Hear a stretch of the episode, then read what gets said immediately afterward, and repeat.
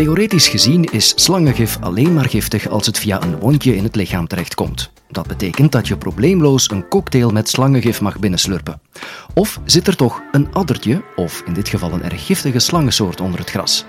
Professor Roelands van de VUB waagt zijn leven en test het voor jullie uit. Dit is de Universiteit van Vlaanderen.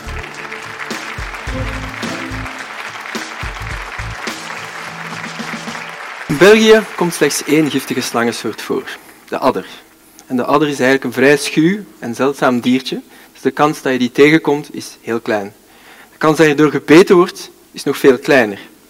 En als je zou gebeten worden, dan ga je heel veel pijn lijden, er gaat een zwelling zijn, een bloeduitstorting waarschijnlijk, maar de kans dat je ervan sterft is opnieuw heel klein.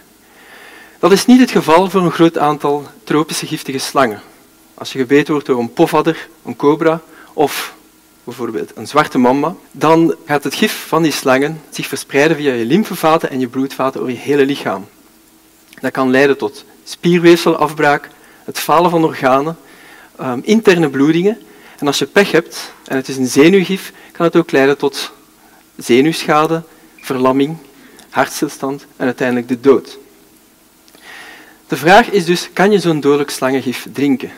En dat is misschien een beetje een rare vraag, maar ik ben niet de eerste die ze stelt. Als je die vraag eens intypt op Google, dan ga je zien dat al duizenden mensen die vragen zich hebben gesteld. Nu, ik ben een wetenschapper en ik los graag vragen op met een experiment. En ik stel voor dat we de taken een beetje verdelen. Ik lever een staal aan van een slangengif. Jullie leveren een vrijwilliger aan. Dit is een gedroogvliestaal van Dendroaspis polylepis de zwarte mamba, een dodelijk gif. Ik stel voor dat ik dat hier meng in een glas fruitsap en dat iemand van jullie dat opdrinkt. Is er een vrijwilliger? Een jonge man in het publiek steekt enthousiast zijn hand op. Een vrijwilliger die niet mijn zoon is. Niemand? Ik ga je dat niet laten doen. Ik ga dat gewoon zelf doen dan. De professor giet enkele druppels slangengif in een glas fruitsap en drinkt het mengsel in één keer op. Als ik hier binnen vijf minuten flauw val, gelieve uw smartphone te gebruiken om een ambulance te bellen en iemand te filmen. Ik ben er eigenlijk redelijk gerust in. En de reden waarom ik er zo gerust in ben, is omdat ik niet de eerste ben in de geschiedenis die dit experiment uitvoert. Ongeveer 100 jaar voor onze jaartelling leefde er aan de Zwarte Zee een koning, Mithridates, zesde van Pontius. En die koning staat gekend in de geschiedenisboeken als een van de meest formidabele vijanden van het Romeinse Rijk. Daarnaast was hij ook een belachelijk paranoïde mens. Mithridates was ervan overtuigd dat hij ging vergiftigd worden door zijn vijanden. En met zijn vijanden bedoelde hij zijn vrienden en zijn vrouw. Mithridates wou dus immuun zijn voor alle mogelijke giffen die gekend waren in die tijd. Hij experimenteerde veel met giffen en antigiffen en gebruikte daar voornamelijk slaven voor en ter dood veroordeelde. En zijn onderzoek leidde tot de ontwikkeling van een antidotum, een universeel antigif tegen alle giffen. En het recept van de antidotum is tot in de middeleeuwen een groot geheim gebleven en een enorme zoektocht voor heel veel wetenschappers. Volgens sommige geschriften zat er in de antidotum slangengif. Mithridates nam dat regelmatig in en dronk dus regelmatig slangengif. Dat wordt nu eigenlijk wel betwist door verschillende historici. Het is trouwens nog grappiger. Tegen de tijd dat hij immuun was, heeft hij zelfmoord gepleegd. Maar dat is een ander verhaal. Mogelijk zou er dus slangengif in gezeten hebben, en we zijn dat dus niet zeker. Wat we wel zeker zijn, dat is dat andere illustere biologen en geneesheren in de tijd van de verlichting, 300 jaar geleden, wel zeker slangengif hebben gedronken, als experiment. Hun experimenten hebben ze ook uitvoerig gepubliceerd. En vandaag de dag kan je hun experimenten, die publicaties, uitgebreid lezen op internet. Weliswaar in 17e eeuws Italiaans, ik begreep er niet veel van. Ik kon er juist uit afleiden dat er niemand is gestorven van de experimenten. En dat is een goed teken. Wat men 300 jaar geleden niet wist, is hoe komt dit nu? Hoe komt het dat je slangengif zomaar kan drinken? En om die vraag te beantwoorden, ik geef les over slangengif, maar ik doe eigenlijk onderzoek naar kikkergiffen. Dus om die vraag te beantwoorden zou ik graag slangengif vergelijken met kikkergif. Als je gebeten wordt door een slang, doet een slang dat eigenlijk alleen maar om zich te verdedigen. Hij voelt zich bedreigd, hij denkt dat je een roofdier bent, dus hij bijt u om je weg te jagen. Maar het gif van een slang is in de eerste plaats geëvolueerd om prooien te vangen. Daarom gebruikt een slang ook zijn tanden om te vergiftigen. En het gebit van een slang is evolutief aangepast tot een zeer gesofisticeerd injectieorgaan. In de bovenkaken hebben gifslangen namelijk grote gifklieren. En wanneer die bijten, dan gaan die gifklieren samenpersen. En het gif dat erin zit, wordt via een kanaaltje naar buiten gestuurd, naar de giftanden. En de giftanden zijn zelf geëvolueerd tot injectienaalden. Die zijn heel fijn geworden en er zit een groeve in. En langs die groeven kan het gif heel gemakkelijk in het lichaam van het slachtoffer geleid worden, in een bijtwonde. Kikkers gebruiken hun gif uitsluitend om zich te verdedigen. Kikkers jagen niet met gif. Um, kikkers gebruiken ook geen tanden om hun gif toe te dienen. In feite vergiftigen kikkers hun slachtoffer via hun vel. Um, als een kikker wordt aangevallen door een roofdier, zoals bijvoorbeeld een slang, dan gaat hij in stress. En dan gaan er kleine gifkliertjes in zijn vel samenpersen en het gif via de huid naar buiten stuwen. Een kikker zweet letterlijk zijn gif. Dat is dus een hele andere manier van gif toedienen dan een slang. En die twee verschillende manieren van gif toedienen, die worden vandaag de dag nog altijd weerspiegeld in sommige talen. Niet in het Nederlands, maar bijvoorbeeld wel in het Engels. In het Engels spreken we van een gif dat wordt toegediend via een wonde, bijvoorbeeld door een beet of een angel of een stekel. Dan spreekt men van een venom. Een gif dat wordt toegediend via drinken of eten noemt men een poison. Dus venom en poison. Slangengif is een venom. Kikkergif is een poison. In het Nederlands wordt dat onderscheid niet gemaakt. Gif is gif. Maar vroeger wel. Het woord venijn bijvoorbeeld betekent letterlijk venom. Vandaag de dag gebruiken we venijn alleen nog maar in een andere context. Dus twee verschillende manieren van toedienen. De ene moet bijten, de andere moet eigenlijk letterlijk gebeten worden. En de vraag is nu natuurlijk, hoe is hun gif zelf meegeëvolueerd met die verschillende manieren van toedienen? Hoe verschilt kikkergif van slangengif? Hoe kunnen kikkers hun gif wel via de spijsvertering toedienen, bij, bij slangen, ik sta nog altijd recht, er is nog altijd niets gebeurd, niet. Het antwoord zit eigenlijk in de chemische samenstelling van die giffen. Een gif kan je het best vergelijken als een cocktail van toxines, van verschillende stoffen, verschillende moleculen. En bij een slang bestaat die cocktail uit eiwitten of proteïnen. Als je dus slangengif drinkt, dan drink je eigenlijk gewoon een soort vreemde proteïneshake. Met als een vreemde eigenschap natuurlijk dat die proteïnen wel eens een naar effect in je lichaam zouden kunnen hebben. Maar als je een proteïnerijke maaltijd neemt, komen die proteïnen in je maag terecht en die moeten op de een of andere manier ook in je bloedbaan terechtkomen om als voeding te dienen. En hoe gaan proteïnen van je spijsvertering naar je bloed? In stukjes. Proteïnen zijn namelijk vrij grote moleculen. Om even de vergelijking te maken, als een watermolecule, H2O, zo groot is als een knikker, dan is het gemiddelde proteïne in slangengif zo groot als een voetbal. Dat is veel te groot om zomaar even door de darmwand of via je maag in je bloedbaan terecht te komen. Ons spijsverteringsstelsel lost dat eigenlijk op door die voetbal, door dat proteïne in kleine stukjes te breken. Spijsverteringsenzymes, verteringsenzymes, breken proteïnen af tot kleinere stukjes en die kleinere stukjes kunnen gemakkelijk via de darmwand in de bloedbaan getransporteerd worden. Die kleine stukjes zijn hun functie kwijt, dus eigenlijk is onze spijsvertering in staat om van zelfs het meest dodelijke slangengif gewoon een gezonde, proteïnerijke maaltijd te maken. Hoe zit dat nu met kikkers? Um, kikkers gebruiken dus, maken dus echt gebruik van spijsverteringsstelsel, terwijl het gif van slangen helemaal niet is aangepast aan een um, opname via de spijsvertering, is dat van kikkers wel. Meer zelfs. Kikkers moeten het snel doen. Want, je kan je voorstellen, als een kikker wordt aangevallen door een roofdier, bijvoorbeeld door een slang, heeft hij maar een paar minuten de tijd om zijn gif toe te dienen. Binnen de paar minuten moet dat gif in het bloed van de roofdier zitten, zodat dat dier vergiftigd wordt en de kikker loslaat. Als dat niet gebeurt, dan wordt de kikker ingeslikt, dan gaat hij dood. En dan heeft zijn gif eigenlijk helemaal geen nut gehad. Dus het moet snel gaan. Kikkers lossen dat op op twee heel elegante evolutieve manieren.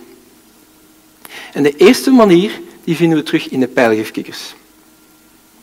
Pijlgifkikkers is een grote groep kleurrijke kikkertjes die jullie misschien wel herkennen van kalenders en verjaardagskaartjes. Um, die komen voor in Zuid- en Centraal-Amerika. En die hebben hun naam te danken aan een ritueel dat gebruikt wordt door bepaalde inheemse stammen in Colombia. Die mannen gaan hun pijlen, hun jachtpijlen, namelijk vergiftigen met het gif van deze kikkers, om ze nog dodelijker te maken. Het grappige is dus eigenlijk dat ze een poison gebruiken als venom. Want als je iets raakt met een pijl, maak je een wonde. Het gif van pijlgifkikkers bestaat niet uit proteïnen zoals dat van een slang. In de plaats hebben ze een cocktail van wat we alkaloïden noemen. Alkaloïden is een groep moleculen die je onder andere ook in heel veel planten vindt. Cafeïne is een alkaloïde. Morfine in papaver, nicotine in tabak zijn allemaal alkaloïden. En alkaloïden hebben enkele heel interessante eigenschappen om te dienen als gif. Ten eerste smaken de meeste alkaloïden vrij bitter. En dat is handig om in je gif te hebben. Want als een roofdier je vangt en een bittere smaak proeft, dan is de kans groot dat het intuïtief je gaat uitspuwen. Bitter wordt namelijk door heel veel dieren als een universeel waarschuwingssignaal gezien van giftigheid. Je wordt dus terug uitgespuwd. Een heel elegant verdedigingsmiddel. Een tweede eigenschap van alkaloïden is dat er heel veel neurotoxisch zijn, zenuwgiffen. Sommige van de meest neurotoxische stoffen in de natuur komen uit de huid van kikkers. En sommige van die neurotoxines zijn eigenlijk even giftig als bijvoorbeeld het gif van de zwarte mamba dat ik net gedronken heb. Ehm, een derde eigenschap, en dat is heel belangrijk van alkaloïden, is dat ze heel klein zijn. Om even terug te komen op mijn vergelijking met ballen. Als dit de gemiddelde toxine van een slang is, dan is dit het gemiddelde alkaloïde in een pijlgifkikker. Veel kleiner. Klein genoeg om vrij gemakkelijk doorheen de darmwand of zelfs de, de wand van je mond in je bloedbaan terecht te komen. Het kan dus heel snel gaan moest je een pijlgifkikker eten. Vreemd genoeg zijn niet alle giftige kikkers alkaloïden. Honderden, misschien zelfs duizenden kikkers gebruiken een heel ander soort gif. Een gif dat bestaat uit een ander soort moleculen en die noemen we peptiden. Typisch vind je in die kikkers twee soorten peptiden. Een eerste groep staan gekend als een soort antibiotica. Dat wil zeggen, die kikkers gebruiken die peptiden om zich te beschermen tegen microben uit hun omgeving, mogelijk gevaarlijke microben. Daarmee kunnen ze bepaalde infecties in hun vel vermijden. Dus eigenlijk vormen die peptiden een deel van hun immuunsysteem. Kikkers hebben net als mensen een immuunsysteem om zich te beschermen tegen ziektes. Een tweede groep peptiden, dat zijn de echte toxines. Ehm, en de meeste van die toxines lijken op hormonen. Hormonen die alle gewervelde dieren met elkaar delen. Hormonen die betrokken zijn in een groot aantal processen in je lichaam. Bijvoorbeeld de regeling van je bloeddruk, je gevoeligheid aan pijn, de beweging van je maag en van je darmen, en zo verder. Wanneer dus toxines, peptidetoxines, van zo'n kikker naar binnen krijgt, dan is dat hetzelfde alsof je een overdosis krijgt van je eigen hormonen. De gevolgen daarvan zijn maagkrampen, darmkrampen, verschrikkelijke pijn, een lage bloeddruk en zo verder. Als ik nu kikkergif had gedronken, dan lag ik hier nu waarschijnlijk over de grond te rollen van de pijn. Toch zijn peptiden, net als alkaloïden, liggen die aan de basis van een jachtritueel dat we in uh, Zuid-Amerika zien in bepaalde stammen in West-Brazilië. En dat noemt kampu. Er zijn namelijk in, in het Amazonegebied verschillende boomkikkers die peptiden gebruiken als toxines. En sommige stammen vangen die boomkikkers, houden die boven een vuurtje, zodat die kikker gaat stressen, die begint zijn gif te zweten. En dan gaan ze dat gif met kleine naaldjes in hun arm en in hun zij prikken. Het gevolg daarvan is dat ze inderdaad een kwartier of een half uur lang verschrikkelijk gaan afzien. Overgeven, diarree enzovoort. Maar na een half uur voelen ze zich plots kiplekker. Geen honger, geen vermoeidheid, een heel goed gevoel en dat kan dagen duren. Dan gaan die mannen op jacht. Eh, en dat houden ze natuurlijk dagen vol. Dat jachtritueel noemt kampu en dat is vandaag de dag zelfs gecommercialiseerd. Je kan naar Zuid-Amerika gaan om dat eens mee te doen, aan zo'n ritueel. Dit is geen reclame. Peptiden zijn niet zo klein als alkaloïden. Um, om de vergelijking verder te zetten, als dit een alkaloïde is, dan zijn peptiden een pak groter. Iets tussen een tennisbal en dit vreemde balletje. Ongeveer deze grootte. Dat is eigenlijk veel te groot om even vlot over de darmwand in je bloedbaan terecht te komen. Dus jarenlang was het een mysterie hoe kikkers dit deden. Hoe konden kikkers op een snelle wijze een roofdier vergiftigen en deze dingen naar binnen te krijgen in de bloedbaan van een roofdier? Recent heeft mijn onderzoeksteam eigenlijk het antwoord gevonden. Het antwoord zat in die antibiotica-peptiden. Want naast het doden van bacteriën en het helpen in het immuunsysteem van de kikker, hebben die antibiotica-peptiden nog een andere werking. Ze maken namelijk kleine microscopische gaatjes en scheurtjes in de darmwand. En die gaatjes en scheurtjes, hoe klein ze ook zijn, ze zijn groot genoeg om de andere peptiden snel naar binnen te laten. Binnen de paar minuten wordt een roofdier vergiftigd met peptiden die normaal niet door de darmwand zouden geraken. Dat werpt natuurlijk een heel ander daglicht op kikkergif. In plaats van gewoon een passief poison te zijn, iets dat je eet en drinkt, is het eigenlijk net zo gesofisticeerd als een slangengif, maar veel heimelijker, op een veel kleinere schaal. Eigenlijk kan je die antibioticapeptiden een beetje vergelijken met chemische giftandjes, die hetzelfde doen als de giftanden van een slang. Om dus terug te komen, ja, om even te zeggen, kikkergif zou ik jullie dus nooit laten drinken. Ik zou daarvoor geen vrijwilliger vragen, zeker mijn zoon niet. Slangengif, om terug te komen op de, de vraag van de avond. Uh, waarom kan je slangengif drinken? Het eenvoudige antwoord is omdat het niet geëvolueerd is om te werken via de spijsvertering. Maar, dat is een theoretisch antwoord. In de praktijk zou ik nooit iemand slangengif laten drinken. De reden is dat het in theorie wel mogelijk is, het is niet geëvolueerd, die proteïnen, die toxines zouden normaal afgebroken worden door je uh, spijsvertering, maar je kan dat risico hier niet lopen en in de Universiteit van Vlaanderen al zeker niet. Het zou maar eens kunnen, bijvoorbeeld, dat in een vrijwilliger een klein wondje in de mond is, of een maagsfeer, en dat dat gif toch in je bloedbaan terechtkomt. En dat zou eigenlijk kwalijke gevolgen kunnen hebben. Om dus even terug te komen op mijn experiment. Heb ik echt slangengif gedronken? Nee, natuurlijk niet. Ik ben niet zot. Ik kan me voorstellen dat dat een enorme ontgoocheling is. Ik hoop dat het voor mijn kinderen een soort van opluchting is. Eh, maar ondanks deze kleine wetenschappelijke fraude hoop ik dat jullie wel iets hebben bijgeleerd. Dank u wel. Slangengif drinken doe je dus maar beter niet. Maar meer colleges verslinden, dat mag absoluut. Surf naar www.universiteitvanvlaanderen.be